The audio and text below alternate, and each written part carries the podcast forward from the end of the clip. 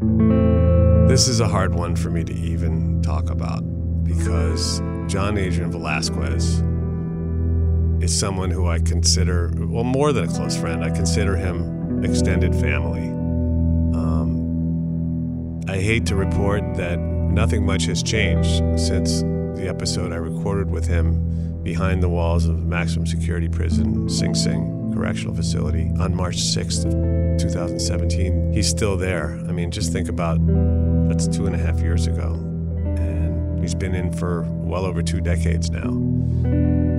The bad news is that even with a tremendous amount of effort from so many great advocates, um, his motion for new trial based on a Brady violation was denied. I'm not really sure how that could happen. The Brady violation would seem to be obvious to almost anyone, um, but this judge didn't see it that way.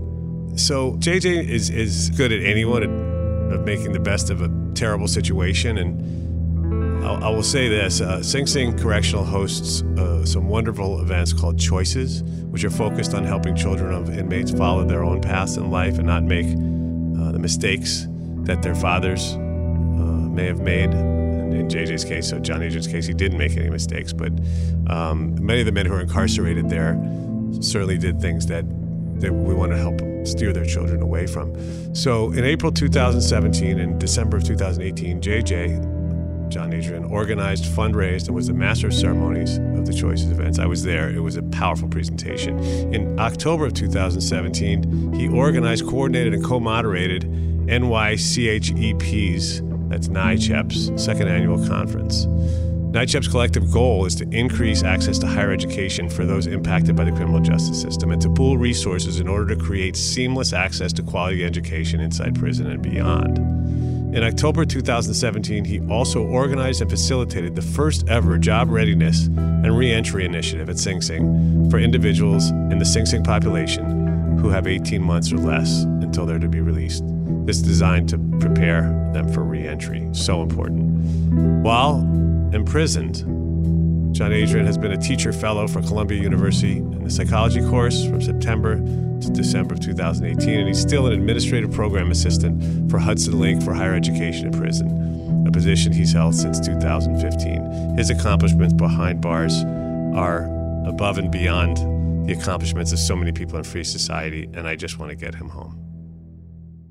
MTV's official Challenge podcast is back for another season. And so are we. I'm Tori Deal. And I'm Aneesa Ferreira. The wait is over, guys. All Stars 4 is finally here. And this season takes it to a whole new level.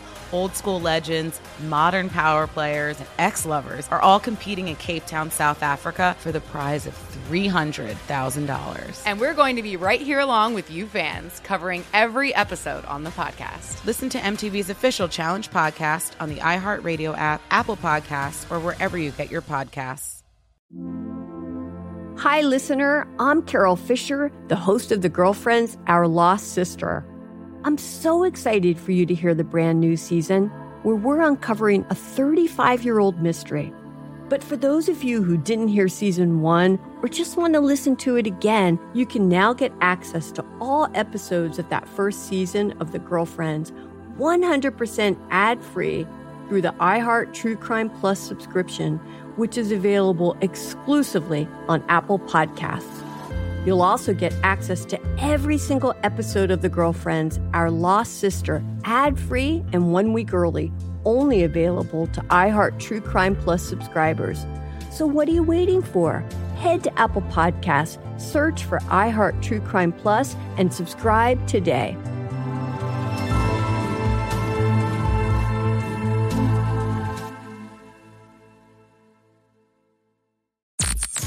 Tamika D. Mallory. And it's your boy, Mysonne, the General. And we are your hosts of TMI. And catch us every Wednesday on the Black Effect Network, breaking down social and civil rights issues, pop culture, and politics in hopes of pushing our culture forward to make the world a better place for generations to come. Listen to TMI on the Black Effect Podcast Network, iHeartRadio app, Apple Podcasts, or wherever you get your podcasts. That's right. The Black Effect presents Family Therapy, and I'm your host, Elliott Connie. Jay is the woman in this dynamic who is currently co parenting two young boys with her former partner, David. David, he is a leader. He just don't want to leave me. But how do you lead a woman? How do you lead in a relationship? Like, what's the blueprint? David, you just asked the most important question. Listen to Family Therapy on the Black Effect Podcast Network, iHeartRadio app, Apple Podcasts, or wherever you get your podcasts.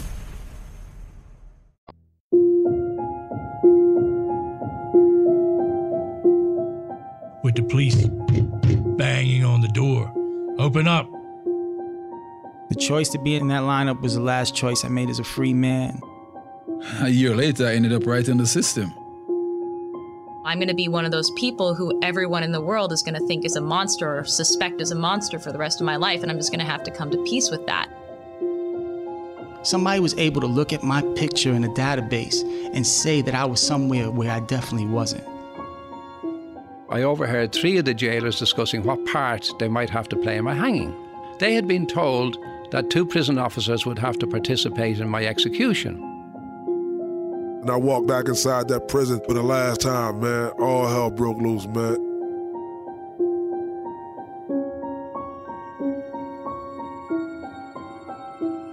Welcome to another edition of Wrongful Conviction. Today's a very special day because this is the debut of Wrongful Conviction Behind Bars. And our guest today is my dear friend, an innocent man stuck in a nightmare here at Sing Sing Prison, John Adrian Velazquez, also known as JJ. John Adrian Velazquez, convicted of killing a retired New York City police officer during a botched robbery in Harlem. 59 year old Albert Ward was killed. Velazquez was found guilty of second degree murder. JJ Velazquez was thrown in a lineup and fingered for murder by a drug dealer who the police threatened with arrest. With no physical evidence, Velazquez was prosecuted for murder. His sentence 25 years to life. Velazquez remains in prison. JJ, welcome to the show. Thank you so much for having me. You're hearing a lot of background noise today, and there's a very simple reason for that, which is that we are inside of Sing Sing Correctional Facility, and it is a noisy place, and there's really no getting away from it. I apologize for any distractions that you're going to experience during today's show. We've highlighted the cases of over a dozen people so far who've been exonerated, and my hope is that in bringing more exposure and light to your situation that this will be another part of the process of getting you out because JJ is, is just as innocent as any of the people who've been on the show, but as of yet, he has not been able to win his freedom. So, so that's what we're here to talk about today. But before we even get into that, I want to go back. Let's go back to how you grew up, where you grew up. You know, we like to always give a little context. Sure. I'm a native New Yorker. Grew up in a middle class family home. My mother was a healthcare worker, and eventually she went through training and became a union organizer for 1199. My father is a former, was a former U.S. Army veteran who later became an Amtrak police officer. By the age of 10, things changed in my household. I started to realize a lot of arguments and fights were happening between my parents. And it was because my father was actually living a double life. He had two families. I found out for the first time that I had a younger brother that was five years younger than me, half brother from another mother. I was kind of ecstatic to have a brother at that time. I was young and I was naive, and I didn't really get to see what was about to happen because everything changed. The dynamics of my household changed. My father wasn't around as much anymore. And he made it his business to remain present in my life. But it's impossible to be two places at once. And eventually, I started to fill that void that I missed with my father by spending more time in the devil's playground. And for those that are listening that may not understand what the devil's playground is, the streets of New York are harsh. And when you go out there and you start to experience and be exposed to the streets, you start being overwhelmed by certain environmental factors. And in my particular neighborhood, there was a lot of negative peer influence. And that kind of changed the dynamics of my thinking. It changed the trajectory of my interests, where at one point all I cared about was school, sports, and home. And then a time came where I lost interest in home, in school, but I still had that interest in sports. I had this dream because I was good. Baseball was really where I was at. A lot of people believed in my talent. I had gotten hit by a bus at the corner of my school when I was 16, days after my 16th birthday. And when the doctors told me that I would never be able to compete at the same level that I was used to, that changed my life. That was a crossroad. At that point, when school went out the window, or when sports went out the window, rather, school went out the window with it. And I started cutting class. And before you knew it, I became so rebellious. There were so many arguments in my household with my moms, and I would try to play my father against my mother and my mother against my father. And eventually I just got tired of it all and I ran away from home. And in search of my independence, in pursuit of my independence, I found myself homeless. I've had many nights where I went to sleep hungry. And um, I know what it is to live off of a dollar of salami and a dollar of cheese and a stolen loaf of bread. And that's basically where everything started for me as a whole different aspect of living in New York because I was on my own and I didn't have working papers. I didn't have an ID. I was a high school dropout. I'm running from my mother and my father, so I can't, I gotta stay away from police. I gotta stay away from anybody who can officially report me to my family. And it was a matter of pride. Like I left and I didn't wanna go back. And then it was also a matter of fear where it was like, I'm gonna be judged. I'm gonna get scolded. You know, so there was shame. There was a lot of different factors playing in. And it just made me go deeper and deeper. And it was like i realized now that that was the worst choice in my life because all i did from that point forward was continue to make worse choices that dig the deeper grave you somehow or other managed to survive very difficult circumstances, a lot of disappointments, a lot of things that no child should have to go through, and end up on the streets. But you turned it around to the extent that you met a great woman, right? And you had a couple of kids. Yeah. So, how did you go from a 16, 17 year old kid on the streets to being a 22 year old man with a couple of kids and a wife and, and, and more of a stable situation? So basically, what happened is being in the streets, I met Vanessa. I met her at 16, turning 17.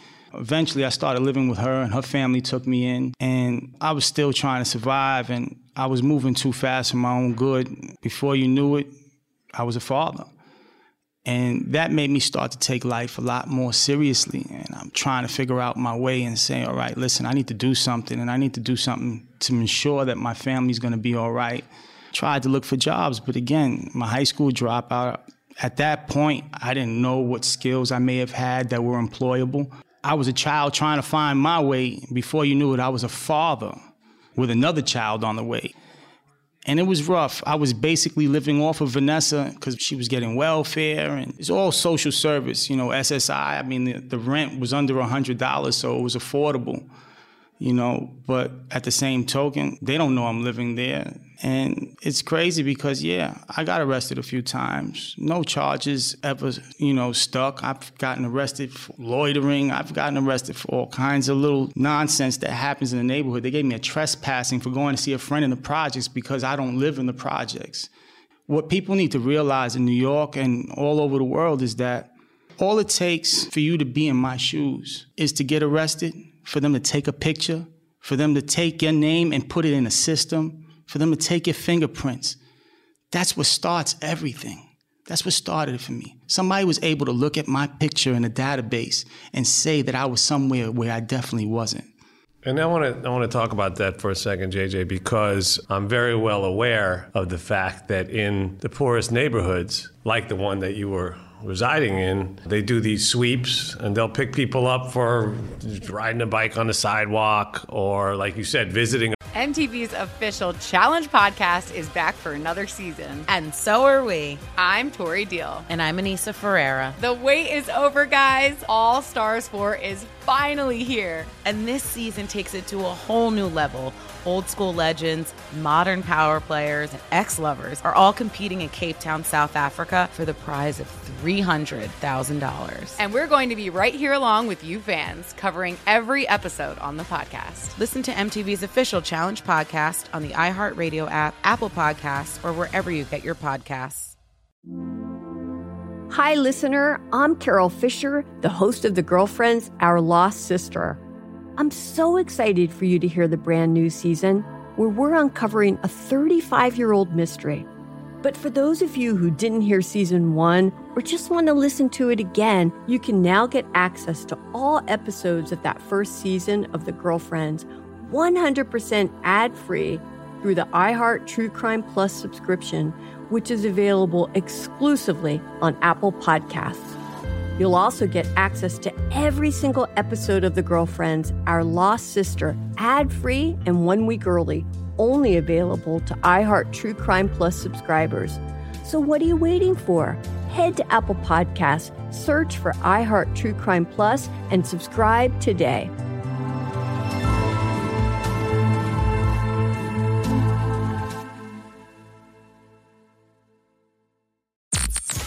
Tamika D. Mallory. And it's your boy, Mysonne, the general. And we are your hosts of TMI.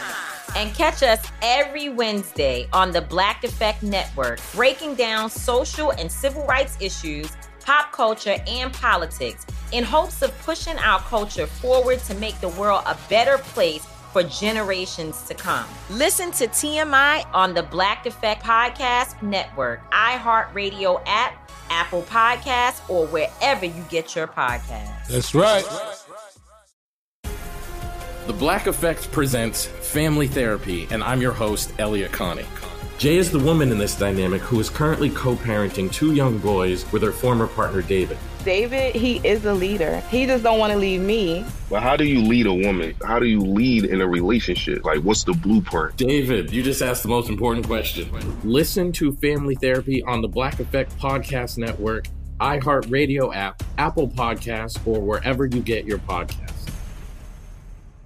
Friend. I mean, I'm not sure how that's a crime. You know, trespassing. You could call trespassing anything. I mean, you might as well arrest somebody for breathing. It's you know, it's almost a fait accompli that a young person like yourself, especially a person of color, is going to end up in the system at some in some form or another for doing the same type of thing that other people in other parts of the city or other parts of the country would not get arrested for. As you said, that starts a chain of events that can only have negative consequences. And in your case, tragic consequences. When I tell these stories to people, they go, but that that can't be. Like you can't convict somebody with no evidence, but you can. Absolutely. So there you were. You have your two kids. You're you're turning your life around, doing the best you can at the time. Yeah.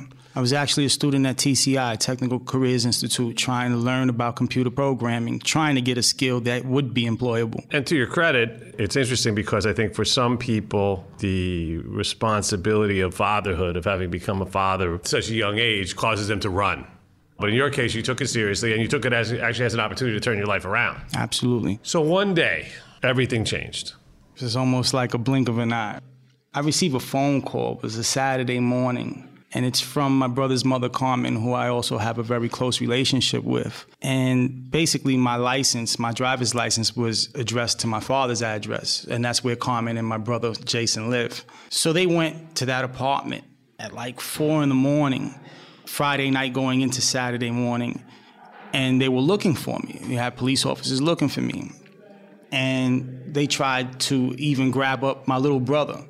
Now, at the time, I was 21 years old. So, my little brother, being five years younger than me, is 16 years old. The description was given of two male blacks from 25 to 30 years old. Why are you trying to grab up this child? Clearly, he looks like a child. Clearly, he doesn't look like me either. And neither one of us appear to be two black men, right? But they're, they're trying to grab him, thinking that he's me for whatever odd reason. And then, you know, Carmen just makes a big stink and says, Do you understand that this is the house of an officer who died within the last 10 months? Do you understand what you're doing? You're violating the children of somebody who served this country just like you.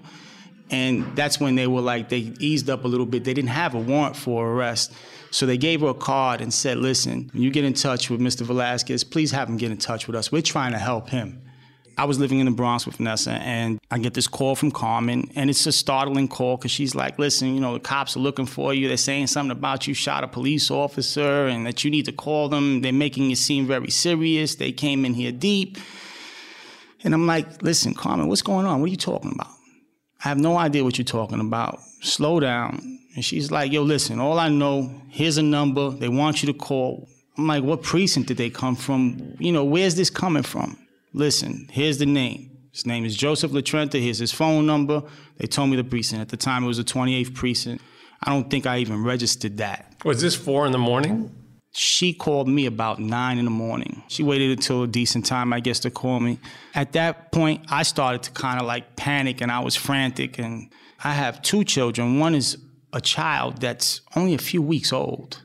I have Vanessa there, and Vanessa realized from the phone call that something serious is going on, but she's like, What's going on? And I'm like, Yo, just wait a minute. I, I, gotta process this. Like, I really don't even know what's going on. I'm like, Let me call my mother. So I call my mother, and I'm like, Yo, Ma, you know, they saying the police are looking for me. She started getting hysterical on the phone. What happened? And I'm like, Listen, I don't know what happened. I don't know what happened. This is what I know. I know the police are looking for me. I know it's the weekend. I know it's not a good time to get into contact with the police because I can't see a judge or anybody else until maybe one day if they come for me. They're saying this is serious. They're saying I shot a cop. I have no idea what this is about, but I'm scared and I need your help. What are we going to do? So she's like, stay there. I'm coming. My mother lives upstate at the time.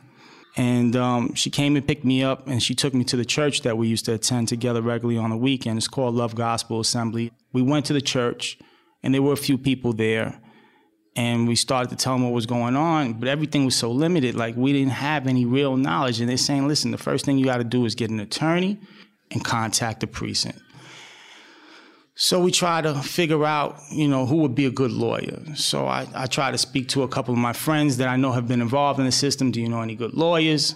They tell me a name. His name is Franklin Gould. May he rest in peace at this point. I've learned that he has passed away recently. So I'm trying to get in touch with Franklin Gould. Bad part about this, again, it's the weekend. How do you get in touch with a lawyer over the weekend, right? And uh, we were waiting for Frank Gould to get back to us. And in that time, the range of emotions that we went through as a family, picture us being in a car, driving around aimlessly. It's my mother, me, Vanessa, JJ, which is my son, right? I don't want to confuse nobody, and Jacob. And JJ is three years old at the time. Jacob is a few weeks. He was born December 20th, and this is January, maybe 30th. So he's a little bit more than a month and we're driving around aimlessly and aimlessly. And every time I see a police car, it's like I get this little chill and I don't know what's gonna happen here. Eventually, we get in touch with this lawyer. We were outside of a restaurant, and I remember I spoke to him briefly. I didn't have any information for him. I didn't know what to tell him. He's asking me for information like I'm supposed to know certain things. I don't know nothing. All you know is that the cops are I know looking for cops you are for, looking for me for the murder of a For police serious- officer. Yeah. Well, no, I didn't even know there was a murder at the time. At that point, all I was told was that a cop was shot. But I just want to address this and get it over with because the longer I'm out here, the more my life is in jeopardy. and he wants you to give him details, which you would have I don't no. have them. I'm trying to tell him I'm hiring you so you can get the details. Right. That that's why I'm calling you.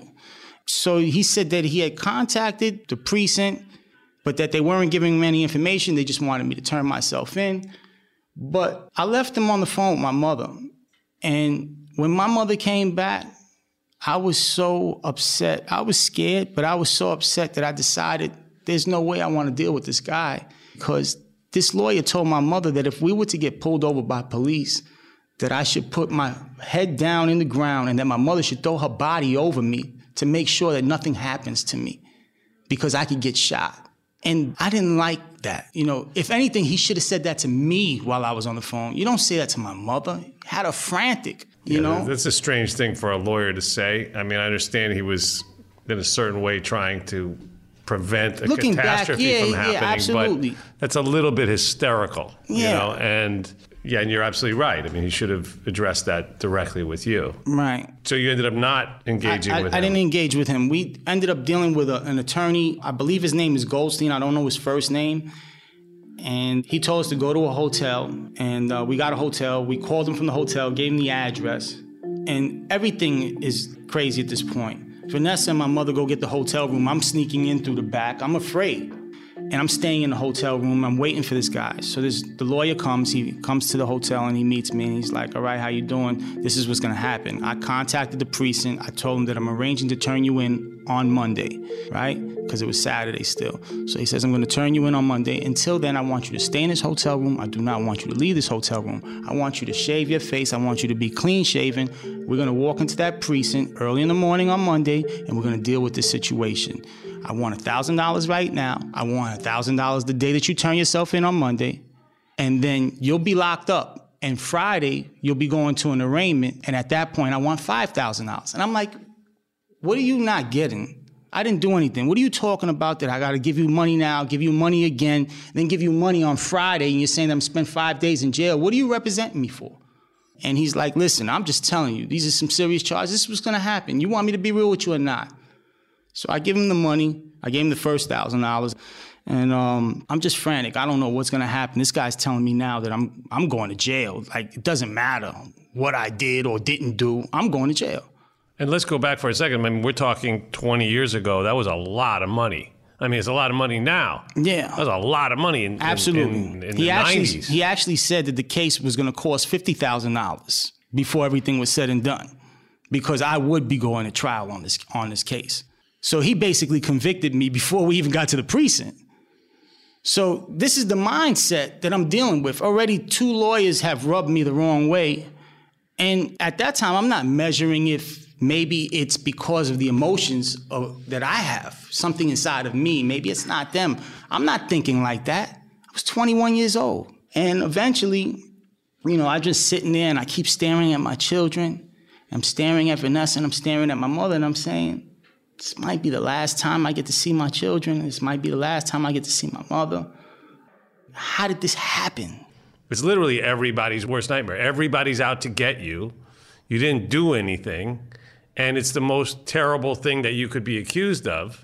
The murder or the shooting of a police officer is is right at the top of the, of the list of things that you don't want to be wrongly accused of. And bear in mind, you're talking to the son of a police officer. I was raised in a police officer's household. Right. I mean, what sense would it make for me to go out on a rampage and shoot a police officer? That's crazy. and you had no history of violence, and none of it adds up. The nightmare is is growing as you are encountering these people who are supposed to be on your side, the people who are supposed to be helping you. Right, your only chance is to Right. get a lawyer that's going to represent you. Monday comes. Actually, let's step back just a second. Sunday, I get a call from Frank Gould. And Frank Gould, man, there's something about this guy. He's a real smooth talker. He made me feel comfortable. And he said, Yo, listen, don't worry about that guy, Goldstein.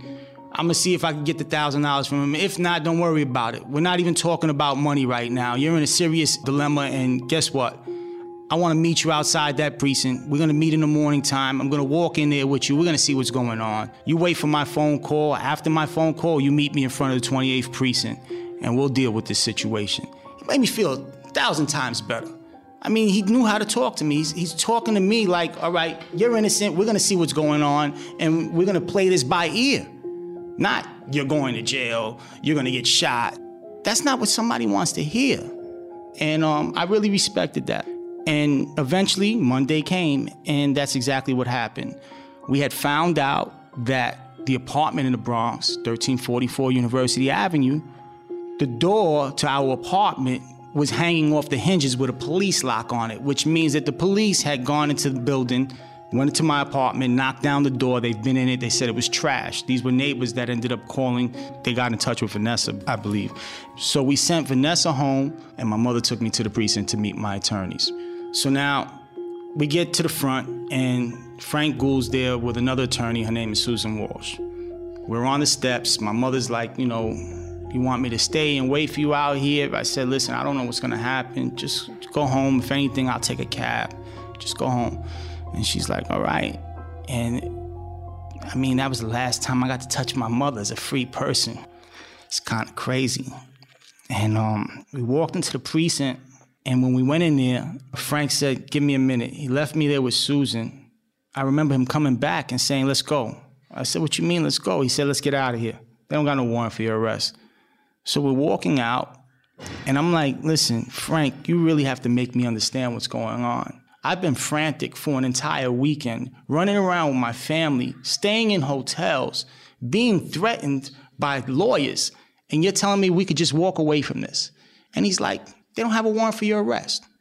So I want you to go home. I said, and then what happens when I go home? I got a door hanging off a hinge. What happens when I go home? Is this over? He said, no, it's not over. I said, what do you mean it's not over? He says, they want to put you in a lineup. I'm not going to let them put you in a lineup. I said, what happens if I don't get picked in that lineup? He says, then you're free. I said, so I'm going in that lineup. He says, no, you're not. Let us do our job. Let them do their job. Okay? I'm like, no, it's not okay. I want to go in that lineup. You're telling me that the only way that this is going to be over is if I go in that lineup and I don't get picked. I'm telling you I didn't do this crime. So I'm going in that lineup. He says, if you get picked in that lineup, your life is going to change forever. You're going to jail. I said, and what happens if I leave? What do they go pick me up, put something in my pocket? What do they shoot at me? Do you realize what I've been through this weekend? I'm going in that lineup. And that's exactly what we did. We walked back in that precinct and I volunteered for that lineup. I stood in the bullpen, like the outside area of a bullpen, sitting in a chair with Susan Walsh for a couple of hours while they went and got some fillers. And this is the bizarre part of the story, too, because at this point, it's interesting and it's important that you highlighted that. I mean, you just spent the weekend like a fugitive, hiding out. That's exactly what. then you I come to find like. out they don't even have a warrant for your arrest. Now you're volunteering for a lineup, which you would be a little nuts if you were actually guilty to go and do that. right? Absolutely. That doesn't that doesn't add up. And then you know, you don't have to be a professor of criminology to understand that, right? And then on top of that, you didn't know this at the time, but the suspect they were looking for was a guy named Mustafa. Is, is any no part of your name Mustafa? Absolutely not. And the suspect they were looking for was a black male with dreads, right? Right. Have you ever been a black male or had dreads? Maybe in another life. Right. So it would be pretty much, it would seem like an open and shut situation. And there were numerous witnesses who all agreed on this description. It wasn't like there was one that said this and one that said that. And yet there were numerous witnesses who all said that the suspect the, the police were looking for was a guy whose street name was Mustafa. And I want to encourage people to watch the show on JJ called Conviction because in it you'll see the actual police sketch Right. which it doesn't look any more like you than it looks like me. It's a guy, it's a black guy with dreads. Had you known that, it would have been perfectly logical for you to go into the lineup. And I think people can identify with the idea that you're going in there and saying, well, I mean, you grew up as the son of a police officer. You're going to say to yourself, well, the system's going to work. Absolutely. Right? I mean, That was my belief. Right. You're going to go in there, and there's no way that somebody's going to pick you out of that lineup, even not knowing what we just talked about, right? But had had you known that, you would have been 100% sure that if you go in there, they can't pick you out of that lineup. So finally, now you're going into the lineup, Yes. and got to be a surreal experience, too. It right? was. Like kind of right out of a movie, right? Yeah, Except for this time, you're not watching, you're actually in it. Well, that was my second time ever being in a lineup. The first time I was a student at Martin Luther King High School, and uh, they had this little bus coming around, and they were offering us five dollars to appear in a lineup. And I took it, five dollars. You know, I'm gonna take that, and uh, I went to a lineup. So it wasn't the first time I was in a lineup, but it was the first time I was in a lineup as a suspect. And you know, I don't know what's going on on the other side. If there's a mirror there, and I don't know what's going on on the other side, but I do know that Susan Walsh is on that side. So what happened was when Frank Gould finally realized that I was determined to go into that precinct and volunteer for the lineup, he said, "Listen, if you're going in for the lineup, you're gonna stay here with Susan. I have to leave." Because it would be a conflict of interest for me to be your witness and your attorney. So she's an attorney and she is your witness. And that's basically where I still felt comfortable because I was like, she's there and I'm gonna be all right. And uh, sure enough, at some point, told number three to stand and approach the mirror. And then they told him to sit down. Then they said, number two, we need you to stand up and approach the mirror. And I did that and I sat back down. They said, everybody said, thank you. You hear it's like a speaker somewhere in the room. And uh, he's like, thank you be there shortly. Somebody comes and opens the door and says, Everybody can leave. I start to get up. He's like, No, you stay. So I don't know if I have to fill out some paperwork or something before I leave, but I said, All right, I sit down. Eventually, they take me around back to the same room, and Susan's there, and she's like, Jay, I'm sorry, but uh, you're gonna be staying. I said, What are you talking about? I'm gonna be staying. She said, You know, you were picked, but there's some serious problems with your lineup. They made me wear a hat. I don't know that that's a problem then, but they, they made us all wear these black pullover hats, winter hats, ski hats. They had a problem with fillers. But at the end of the day, there's an existing affidavit from Susan Walsh. She's admitting that my lineup was manipulated on that day. And unbeknownst to me, what she's saying is that she had an argument with the police officers about my position. She wanted me between number five and number six. And they said, nah, we're not doing that here. He's sitting right there. He's number two. They didn't want you to be between five and six, they wanted you to be number two. What is the significance of that? Even towards trial, I really didn't understand the significance of it. But now, in all my studies, it's supposed to be kind of a random process. And there's a lot of studies going on now about sequential lineups and double blind lineups. By putting me in a certain position, it can be inferred that you have already told these witnesses that an individual that committed the crime is going to be sitting in a particular position. Right. So, So that they, will enable the identification. Right, of course. They could say up front, you know, take a take a real close look at number two. Yeah. Right? They could say and that's why a double blind, and for those of you listening, a double blind means that the person conducting, whether it's a police officer or anyone else conducting the lineup, should not know, cannot know who the suspect is. Because Absolutely.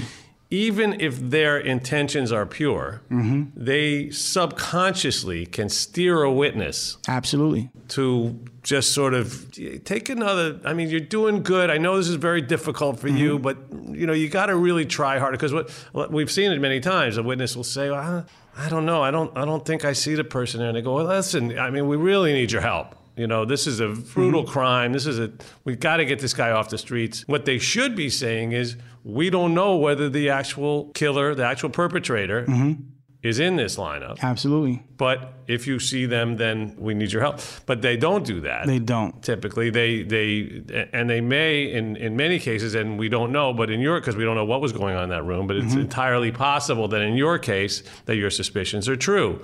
That they said, "We think we got the guy. We think it's number two. Take a look. Let's see if you agree." Right? Anything like that, even something much more subtle than that, can really terribly mess up the process and, and eliminate objectivity. Absolutely. Which even then, memory is far from perfect. Because that's what a lineup does. Who looks most like the individual? It's not who looks most like the individual. Who did it? That's right. That's And- why we're here. And I was selected by three individuals Philip Jones, Robert Jones, who were both brothers, and Augustus Brown. Later, learning that Augustus Brown had actually been the person who selected my photo, which made me a suspect.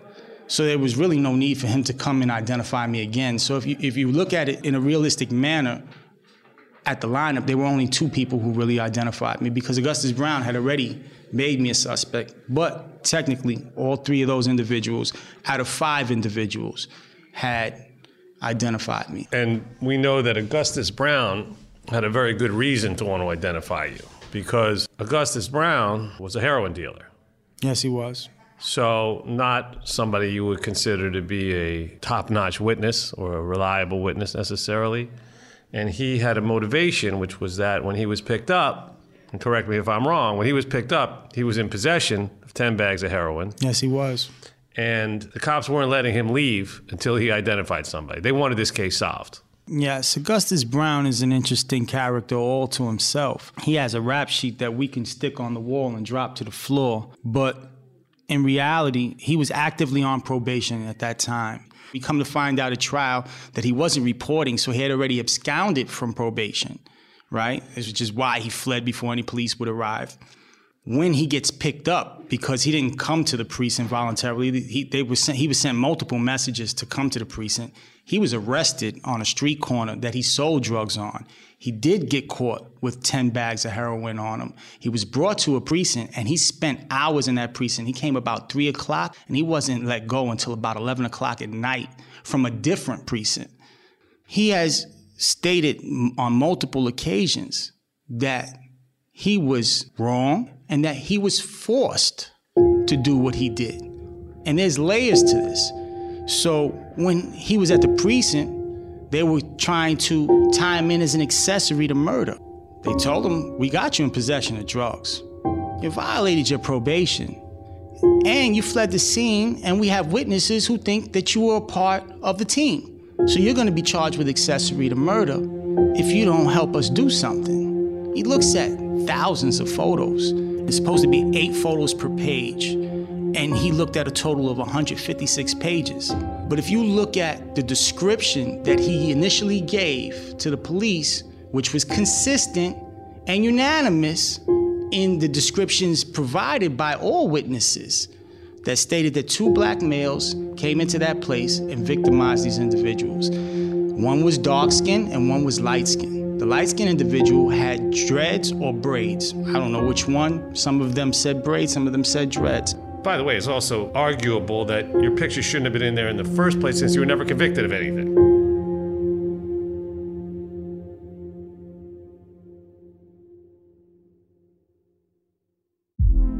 Hey, girlfriends, it's me, Carole Fisher. I'm so excited to tell you about the brand new series of The Girlfriends. In season one, we told you about the murder of Gail Katz at the hands of my ex boyfriend Bob. At one point, a woman's torso washed up on Staten Island and was misidentified as Gail. She spent nine years in Gail's grave, and then she just disappeared. It's almost like it's become this moral obligation to find her. And that's what we're going to do find this missing girlfriend and tell her story.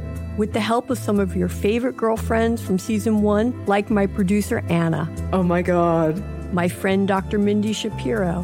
Hi, it's Dr. Shapiro, and I'd like to speak with the deputy medical examiner. And of course, Gail's sister, Elaine Katz. Having no closure, it kills you. Join us as we try to solve a 35 year old cold case. It's not going to be easy, but it's going to be one hell of a ride. what? I can't believe this. Listen to season two of The Girlfriends, Our Lost Sister on the iHeartRadio app, Apple Podcasts, or wherever you get your podcasts. Mother's Day is right around the corner, and in true She Pivots fashion, we're highlighting moms who've dedicated their lives and their pivots to supporting mothers. The iconic Christy Turlington will join us to talk about launching Every Mother Counts after pivoting from her 90s supermodel days. And later, the co CEOs of Baby to Baby will share how they're addressing the needs for millions of babies and moms. So tune in and subscribe to She Pivots. New episodes out every Wednesday. Listen to She Pivots on the iHeartRadio app, Apple Podcasts, or wherever you get your podcasts. Tamika D. Mallory. And it's your boy, Mysonne, the General. And we are your hosts of TMI. New year, new name, new energy, but same old us. oh, yeah. And catch us every Wednesday on the Black Effect Network, breaking down social and civil rights issues, pop culture, and politics in hopes of pushing our culture forward to make the world a better place for generations to come. But that's not all. We will also have special guests to add their thoughts on the topics, as well as break down different political issues with local activists in their community. If you like to be informed and to expand your thoughts, listen to TMI on the Black Effect Podcast Network, iHeartRadio app, Apple Podcasts, or wherever you get your podcasts. That's right. I'm Elliott Connie, and this is Family Therapy. My best hopes, I guess, identify the life that I want and, and work towards it. I never seen a man take care of my mother the way she needed to be taken care of. I get the impression that you don't feel like you've done everything right as a father. Is that true? That's true. And I'm not offended by that. Thank you for, for going through those things and thank you for overcoming them. Oh, wow. Thank God for the deliverance. Every time I have like one of our sessions, our sessions be positive. It just keeps me going. I feel like my focus is redirected in a, in a different aspect of my life now. So, how'd we do today? We did good. The Black Effect presents Family Therapy. Listen now on the Black Effect Podcast Network, iHeartRadio app, Apple Podcasts, or wherever you get your podcasts.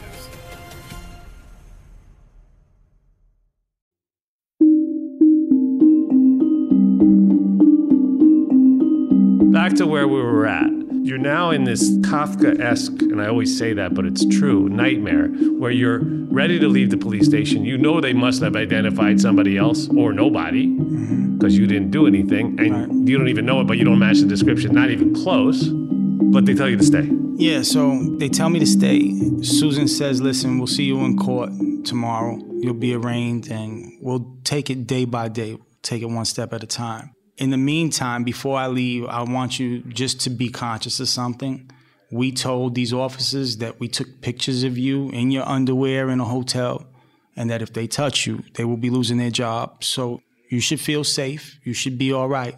Do not speak to them about anything. And from that point, I was escorted into this small cage that had a concrete slab and a bunch of bars. And I stood there for I don't know how long. And, and, you know, it was a real, it was a real surreal experience where it was just like, you know what, you got to realize at this point, you just have to block everything out and deal with the situation. You know what I mean? Don't talk to them. Don't ask them no more questions. Don't provoke them. Just deal with it. And that's what I did. Eventually, we got to central booking. And central booking is like another zoo, right? They, they herd you from one place to another. You're shackled up on a chain gang. You got shackles on your feet.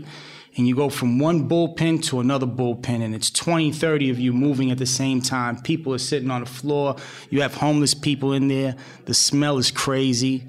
Some of these places, the plumbing is all messed up, so you might have some feces in the toilet or some urine in the toilet. You might have urine on the floor because it might have flowed out. You know, and there's just a bunch of people around, and you're lucky if you get a bench to sit on or whatever. And they kept moving, moving the chain, moving the chain. And eventually you get to this place and they start taking your stuff out of your pockets and they're searching you on the wall. And um, that's when I had my first serious experience with corrections. Officer just out of nowhere, towering officer, big, hits me in the back. And I never knew that you can get your wind knocked out from getting hit in the back.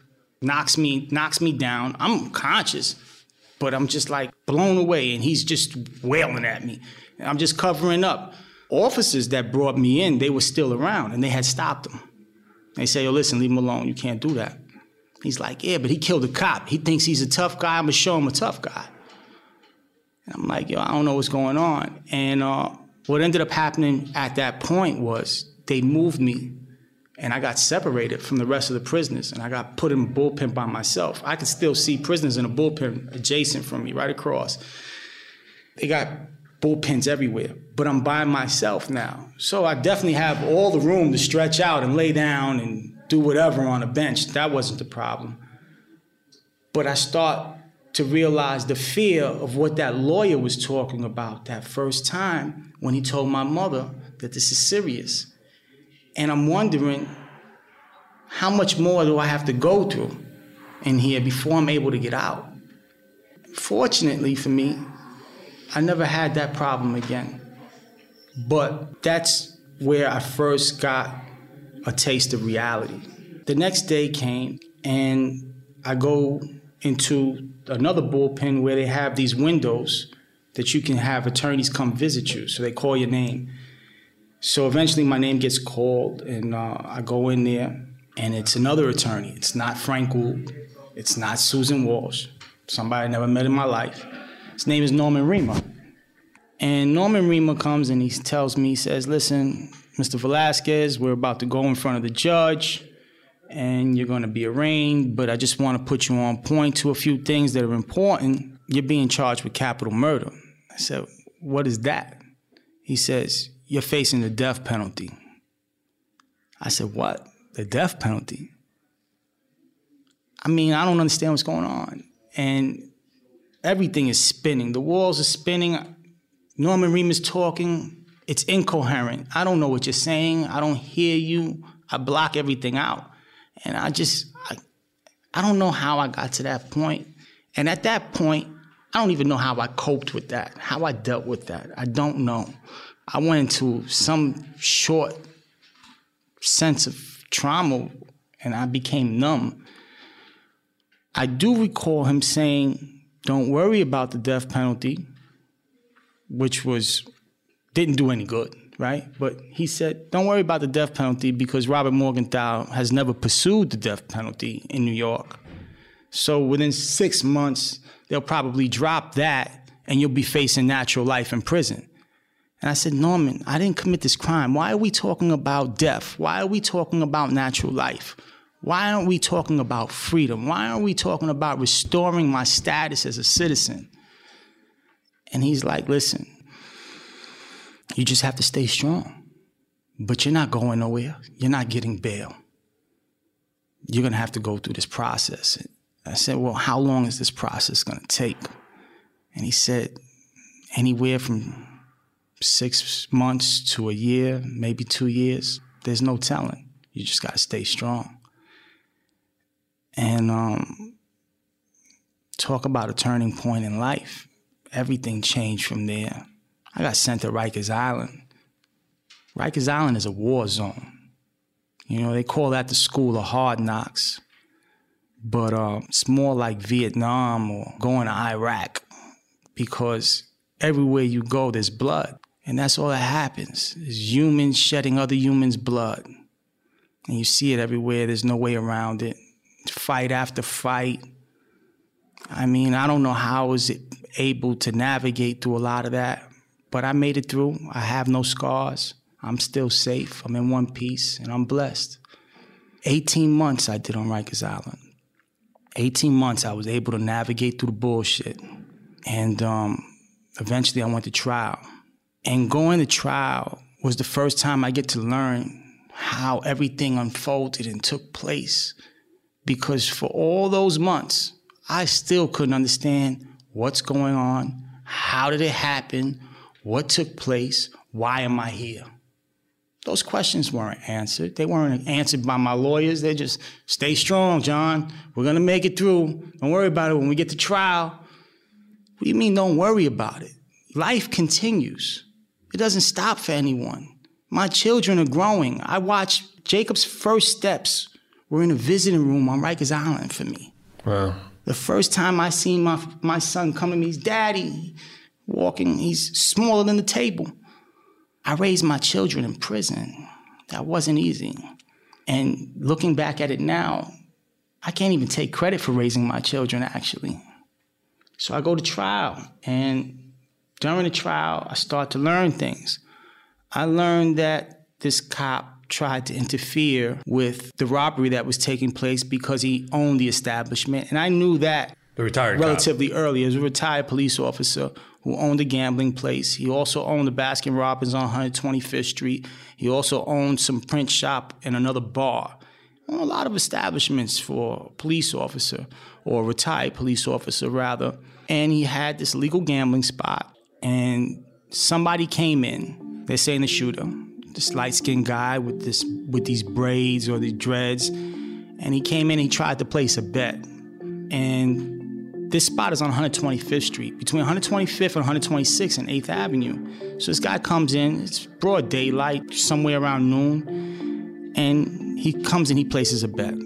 So when he comes in to place the bet, the guy's like, yo, listen, we don't do that here. You're a stranger. Get out of here. He's like, I ain't no stranger, man. I'm not a cop. I'm from the projects. He says, yeah, I'm from the projects. I play my number on the east side, man. I'm not trying to go down there. Let me just play my number. So they're like, all right, here.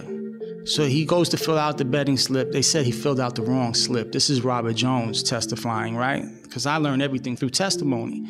So now Robert Jones says he filled out the wrong betting slip. He takes it throws it out, and fills out the right slip for him. So then he leaves.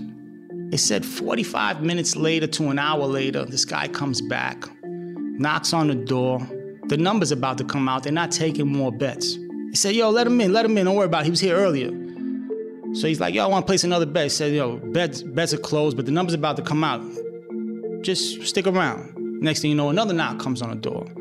And then um, the doorman's at the door and he's like, yo, there's another guy here, man. We can't keep letting these guys in. Next thing you know, they said, this light skinned guy pulls out a gun. He's like, you know what it is. Let my man in. The guy comes in. Next thing you know, they tell everybody, get on the ground. And I don't know what happened, but there was an exchange of fire. And eventually, the officer or the retired officer wound up dead on the ground. So, pandemonium inside the bookie joint or the illegal numbers joint is total You've got people being tied up. You've got people jumping over things. You've got gunshots ringing out. You've got people fleeing. And in the process, a retired police officer is killed. So here you are at the trial, and you're being represented by Norman Reimer. Norman Reimer and Frank Gould. And now you've been in the system for 18 months? At that time, yes. To be precise, I turned myself in February 2nd, 1998. I walked into that precinct. The choice to be in that lineup was the last choice I made as a free man.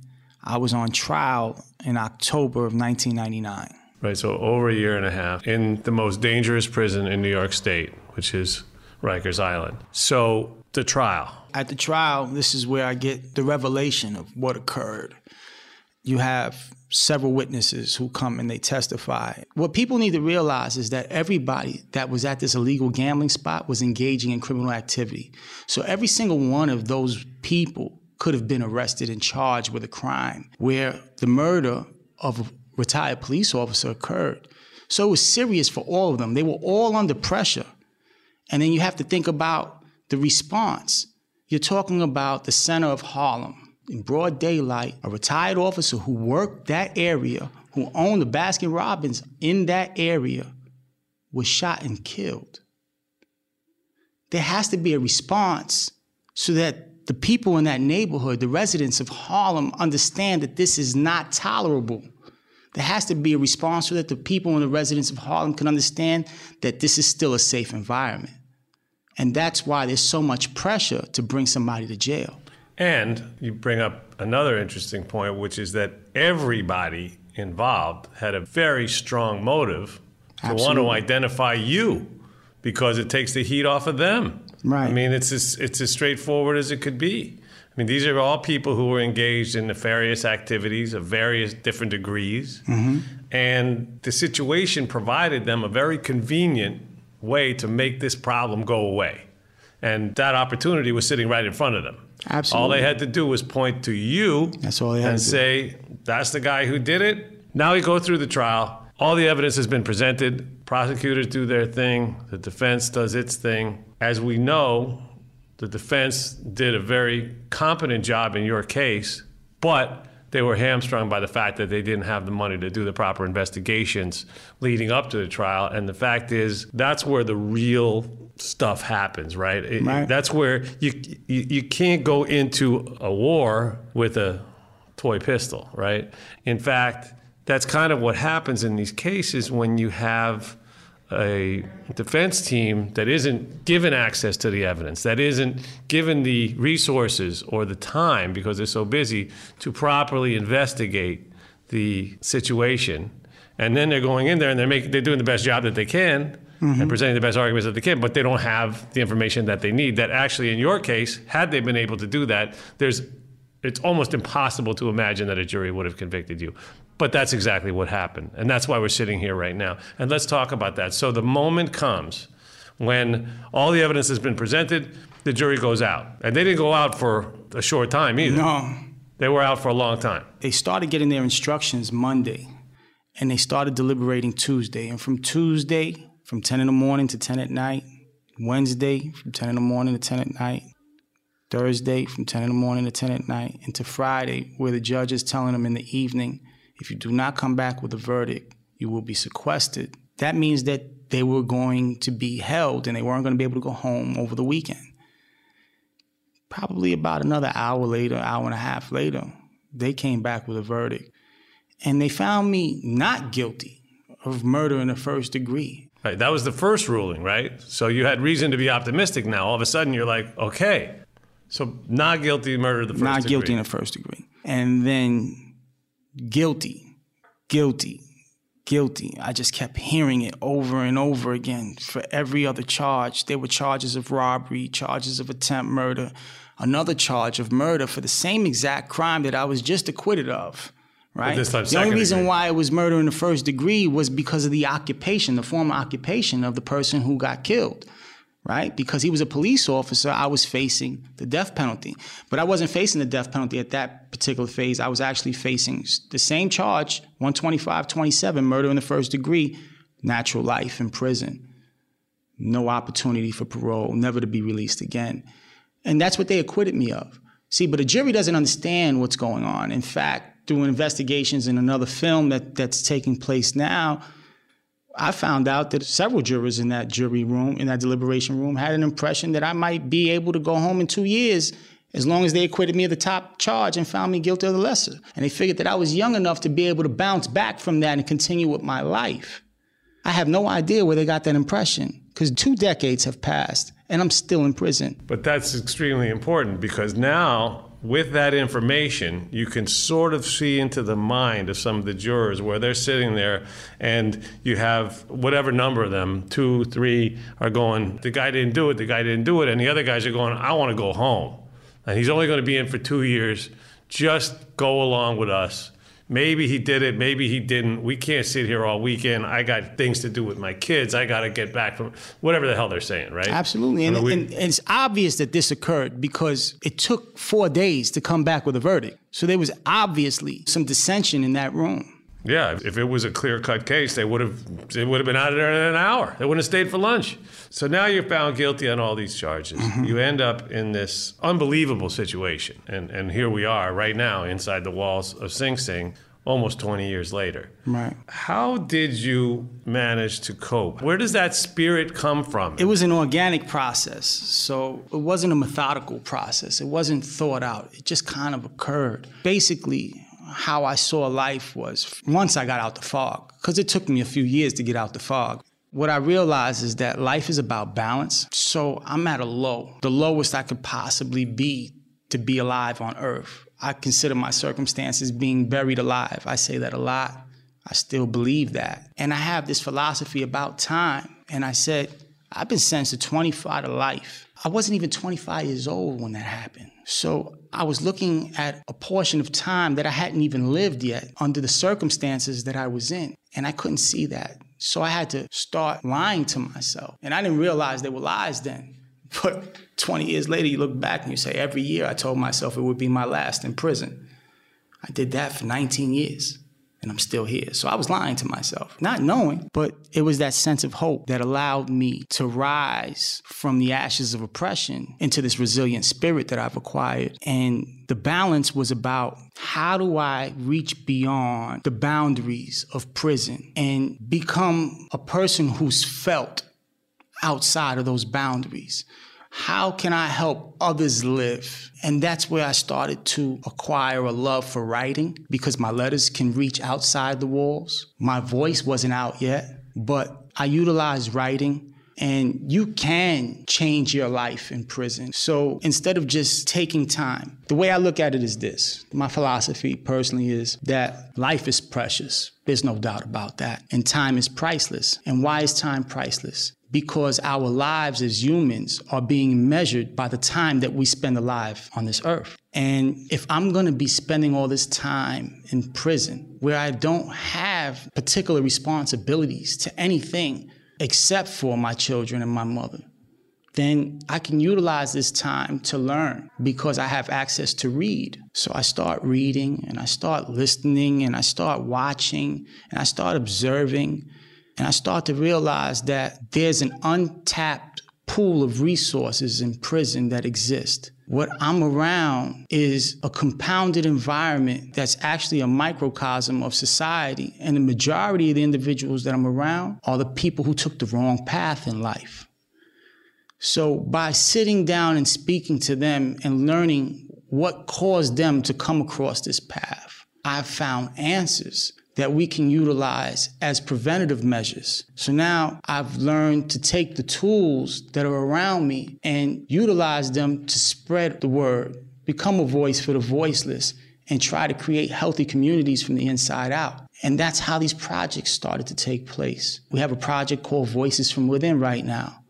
Voices from Within are a group of individuals who are using the power of their testimony, guilty individuals that are using the power of their testimony to reach out to the youth and tell them, you don't want to do this. No, and I've seen the voices from within, and I recommend anybody check it out. It's so powerful because there are people who shot someone, killed someone. They've taken life. They've taken life, and they have such an incredible sense of remorse and responsibility for their actions, and they're channeling it into a need uh, to help others not make those same mistakes. Right. There's one that sticks in my mind, the guy who, you know, was in the movie theater, right? And, uh, you know, I think a rival gang or something like that started shooting and he shot back in the dark Mm-hmm. and shot an innocent person. And, you know, you almost put yourself in that situation and, and it's so vivid when you see him talk about it and the pain that he feels of having taken away, as he says, the son of somebody or the brother or the. It's a very, very powerful thing and a very positive thing. It's turning a negative into a positive.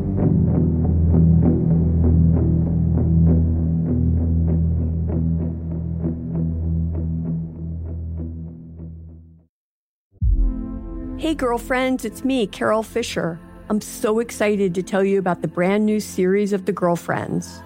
In season one, we told you about the murder of Gail Katz at the hands of my ex boyfriend Bob.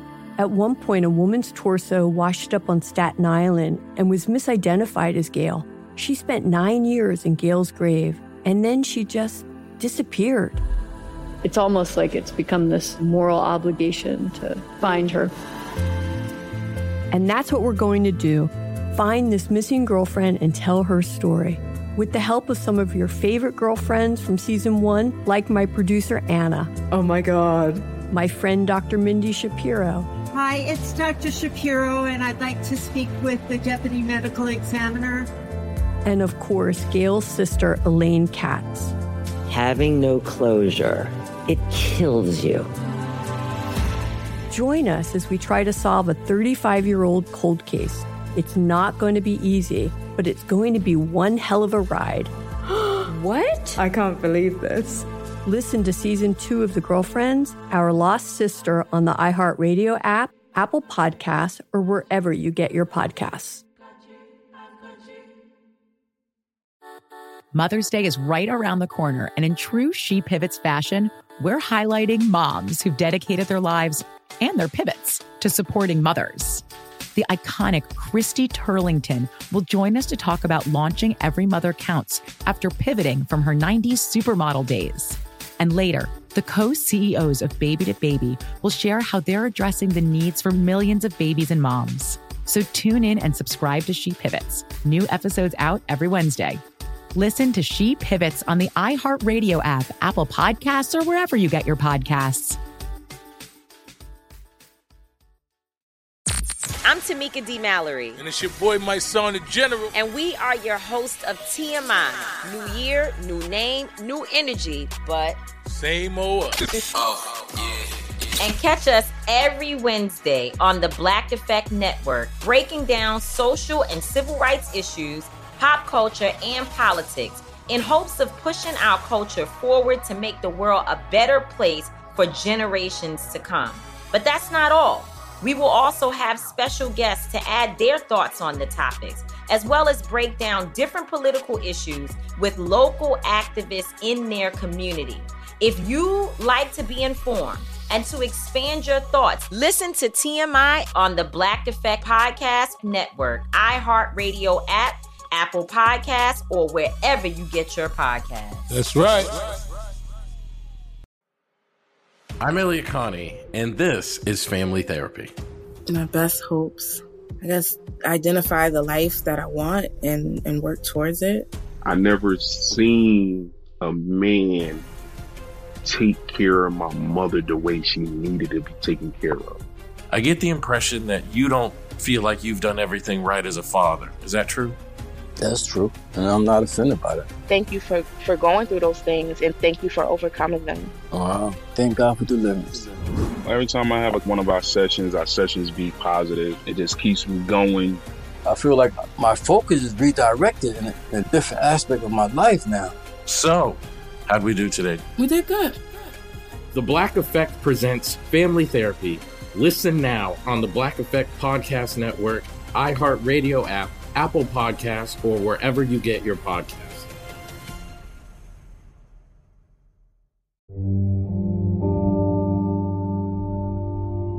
Aside from the voices from within, there's a number of other things that you've accomplished in prison. Absolutely. Why don't you just run through some of the, the laundry list of things?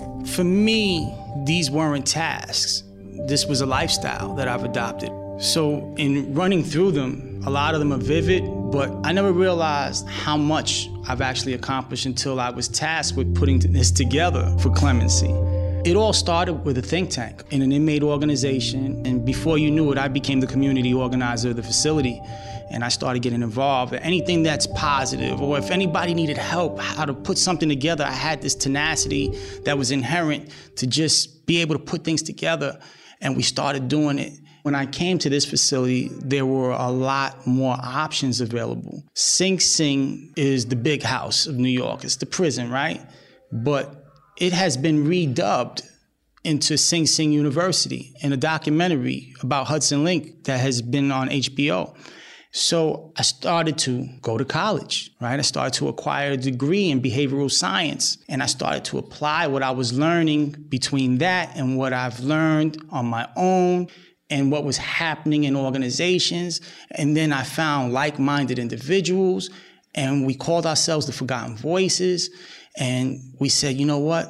We need to reach out to people who can make and affect change. So it's teaching children, and we're working with the children of incarcerated parents because they're the closest ones to us, but we're trying to work with all children, and we're trying to reach out to organizations to help children choose better options in life and utilize the experiences of those who have chosen bad options in life as a platform of experience to learn from, saying, you don't have to come here to learn this. You can be better.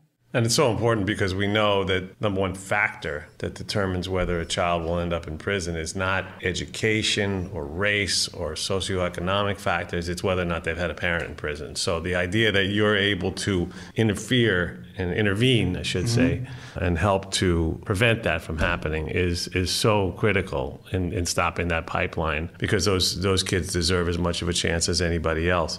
I think what's important to uh, discuss when we discuss the projects and what I've accomplished with these projects is to talk about how it really came to where it is today, right? So what ended up really occurring was in 2002, an individual came into my life. His name is Dan Slepian. He's a producer of NBC and he did the documentary Conviction. He did the investigation that proves that I am an innocent man. And February 2012, when that documentary aired, I was already heavily active in positive endeavors in prison. But when it aired, so many people reached out to me. And I'm talking about young people, old people, all kinds of people all over the world.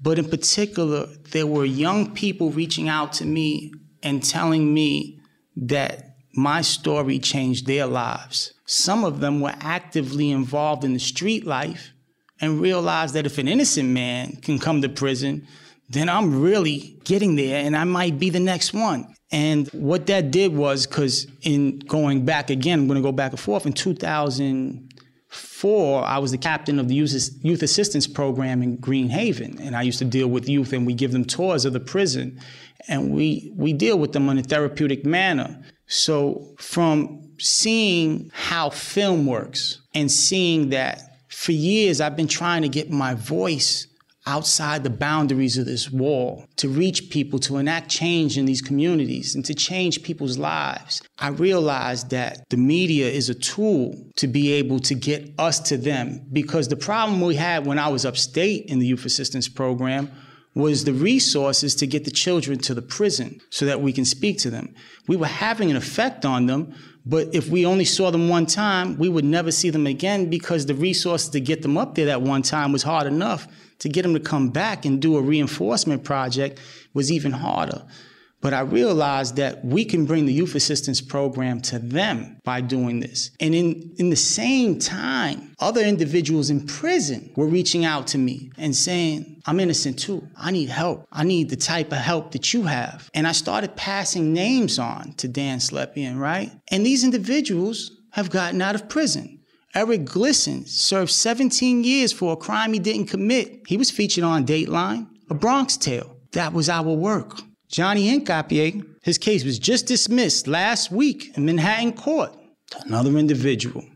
We have Richard Rosario, a very dear and personal friend of mine, as is Eric Glisson, 20 years for a crime he didn't commit. Shot him down in the courts all the way through. Six months later, the influence of media and a new prosecutor going into the Bronx became the perfect storm, and now he's a free man.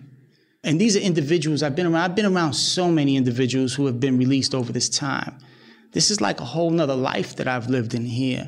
The ability to affect change in others' lives and to see innocent men become free men based upon work that we've done together. To see prisoners who have taken lives trying to give back to life. To see all of these things taking place in the most unlikeliest place is amazing. And it's the driving force that keeps me vigilant, that keeps me alive, and that keeps me resilient today, despite my circumstances, despite the devastation and the trauma that we've had to go through.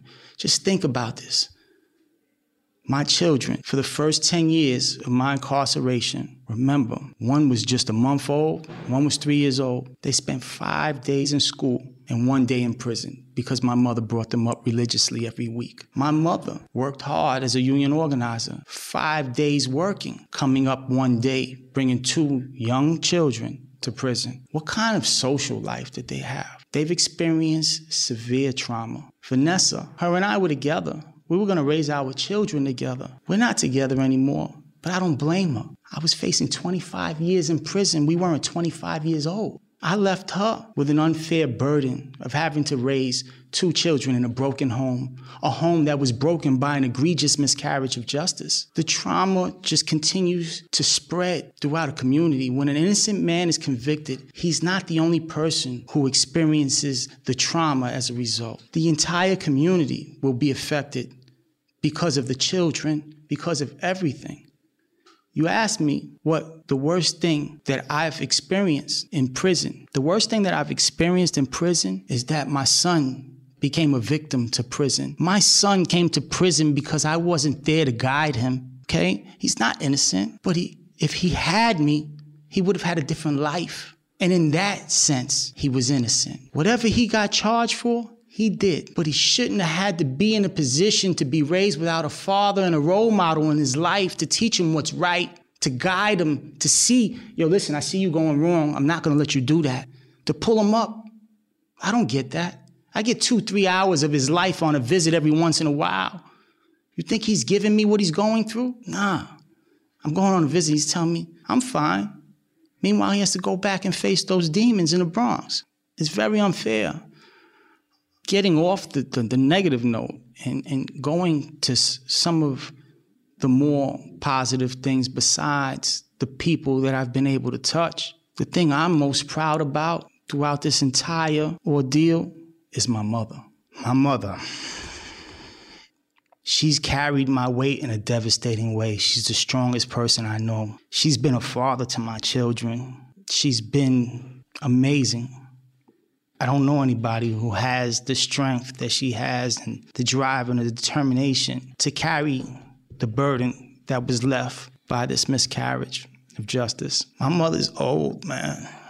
She was young and she was vibrant. She deserves to have me there taking care of her. I'm her only child. Not been in prison. She's been taking care of me since I was born. That's not fair. 41 years old. She deserves better. She's been through way too much trauma is different for different people. And while I'm in the experience, prison has taught me that in order to survive, you have to become numb. And I've become numb to my environment and the circumstances in it so that I can deal with it. But in some regard, I haven't dealt with it yet. And I don't know what I'm going to. And I don't know what's going to happen as a result. But I hope what has happened to others won't happen to me. David Ranta served 24 years for a crime he didn't commit, and within a week of his release, he had a heart attack. Within that same year, he had two more. Anthony Yarbough served 22 or 23 years for a crime he didn't commit. They said he killed his own sister and mother. DNA exonerated him. He died within a year of his release. Willie Lopez, personal friend of mine, we worked together, got out of prison after about 22, 23 years, and he died within a year of his release. I'm 41 years old. My father died at 49, and he wasn't killed. people need to understand how serious wrongful convictions are. I've been told that 11 million people cycle through the American penal system annually. Even if we were to imagine a 99% success rate in the accuracy of convictions, 1% of that 11 million cycle through prison for crimes they don't commit. That's 110,000 people on an annual basis. And if they come through for a serious offense, think about the type of time that they have to face. Fernando Bermudez a personal friend of mine, 17 years. Jeffrey Deskovic, personal friend of mine, 16 years. David Lemus, the person who introduced me to Dan Slepian from the Palladium murder, 14 years. Eric Glisson, an individual I helped get out, 17 years. Richard Rosario, an individual I helped get out, 20 years. Johnny Hincapié, an individual I helped get out, 25 years. The list will continue to go on. The years go into the thousands. People are hearing this story. It's an outrageous miscarriage of justice. It's got to be fixed. I'm sure people are wondering what can they do to help? What can they do to help you in particular? We've talked about things that people can do in general on the show. Is there anything they can do to help in this particular situation? And, and in as, as concise a manner as possible, is there something that you would have people do to help, as you've helped so many other people, reverse their wrongful conviction? I always think that we can't make change, but we have demonstrated that we can. And I believe in the power of people. I think I need people, particularly the listeners of this show, to believe in the power of themselves. There's a website being utilized to advocate for, for my freedom. It's called freejonadrianvelazquez.org. J O N A D R I A N V E L A Z Q U E Z. If however many people listen to this show were to go and get 10 people to sign that petition, we would have thousands. I'm a stamp away from anybody who cares. I'm sitting in Sing Sing Correctional Facility. My number is 008-2303. Reach out. I'll tell you how you can help. Go to the website. They'll tell you how you can help. I think that's the most important thing is go to the website. It's freejonadrianvelazquez.org. And again, that's J-O-N-A-D-R-I-A-N V-E-L-A-Z-Q-U-E-Z and then of course .org. So freejonadrianvelazquez.org. Go there, learn how you can help. Jon has generously offered to have people write to him. And like I said earlier, you should expect a letter back that you're going to think yeah. he must have had help from a, a great novelist or a, a, professor of English at an Ivy League university. But he writes beautiful letters. You have already somehow reached society because over the time of December and Christmas, I got a stack of mail about this big. I appreciate that. Um, Thank you. I want everyone to know how touched I am by their humanity and their opportunity to say, you know what, somebody cares about you. And that's some of the energy that I utilize to basically catalyze my drive. So I appreciate it. I want people to be patient. I've been working on a petition for clemency. I've been working on my appeal, but I will try to get back to everyone. And upon my release, I guarantee that I'll be available somewhere on social media and we'll get to everyone. Yeah, we'll have a big party, but everybody's going to have to sign some petitions to get in. That's for, that's for sure. JJ, I want to thank you for being on the show. I want to thank Revolver Productions for having me. I want to thank you, Jason, for having me and for doing everything that you have. You're an amazing individual. Thank you. You've been listening to the first episode of wrongful conviction behind bars, and it won't be the last. I think it's very important that we bring these stories to light from inside a maximum security prison, in this case, Sing Sing. I want to thank the Superintendent Capra for allowing us to film with JJ inside the prison walls. And again, our guest today, Jon-Adrian Velazquez. John, I'm looking forward to seeing you as I saw Felipe the other day on the outside with your family, and it's going to happen because we're not going to give up until it does. Thank you.